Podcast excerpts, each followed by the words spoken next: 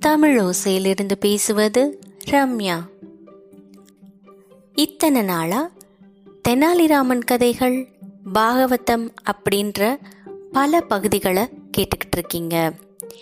இனிமே அறிந்தும் அறியாமலும் அப்படின்னு ஒரு புதிய பகுதியை கேட்க போறீங்க. இந்த பகுதியில் நம்ம வாழ்க்கையில் நடந்தவைகள் மற்றவங்க சொன்ன கதைகள் நம்ம தாத்தா பாட்டி மூலியமாக தெரிஞ்ச கதைகள். இது போக சில சுவாரஸ்யமான வாழ்க்கை முறைகள் வாழ்க்கையில் நடந்த முக்கியமான பகுதிகள். ஒரு ஞானி சொன்ன கதை முக்காலும் துறந்தவர்களுடைய கதை.